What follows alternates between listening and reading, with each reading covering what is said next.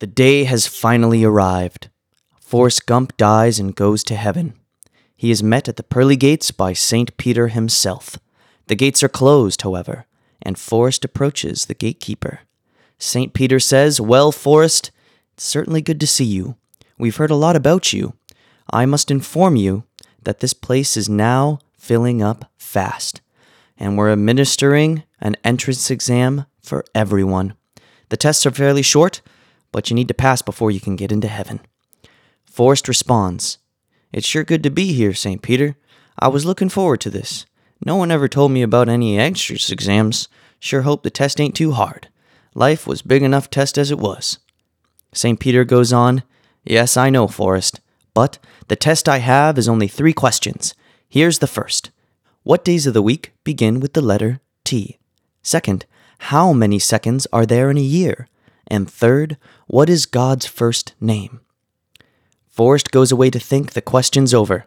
Forrest returns the next day and goes up to St. Peter to try and answer the exam questions. St. Peter waves him up and asks, Now that you've had a chance to think the questions over, tell me your answers. Forrest says, Well, the first one, how many days of the week begin with the letter T? Well, that one's easy. That's uh, today and tomorrow. The saint's eyes open wide and he exclaims, Forrest, that's not what I was thinking, but you do have a good point though, and I guess I didn't specify, so I give you credit for that answer. How about the next one? says St. Peter. How many seconds are in a year? Now, that one's a little harder, says Forrest, but I thunk and thunk about it, and I guess the only answer could be 12. Astounded, Peter says, 12? 12? Forrest, how could you come up with 12 seconds in the year? Forrest says, Shucks, there's got to be 12. January 2nd, March 2nd, February 2nd? Hold it, interrupts St. Peter.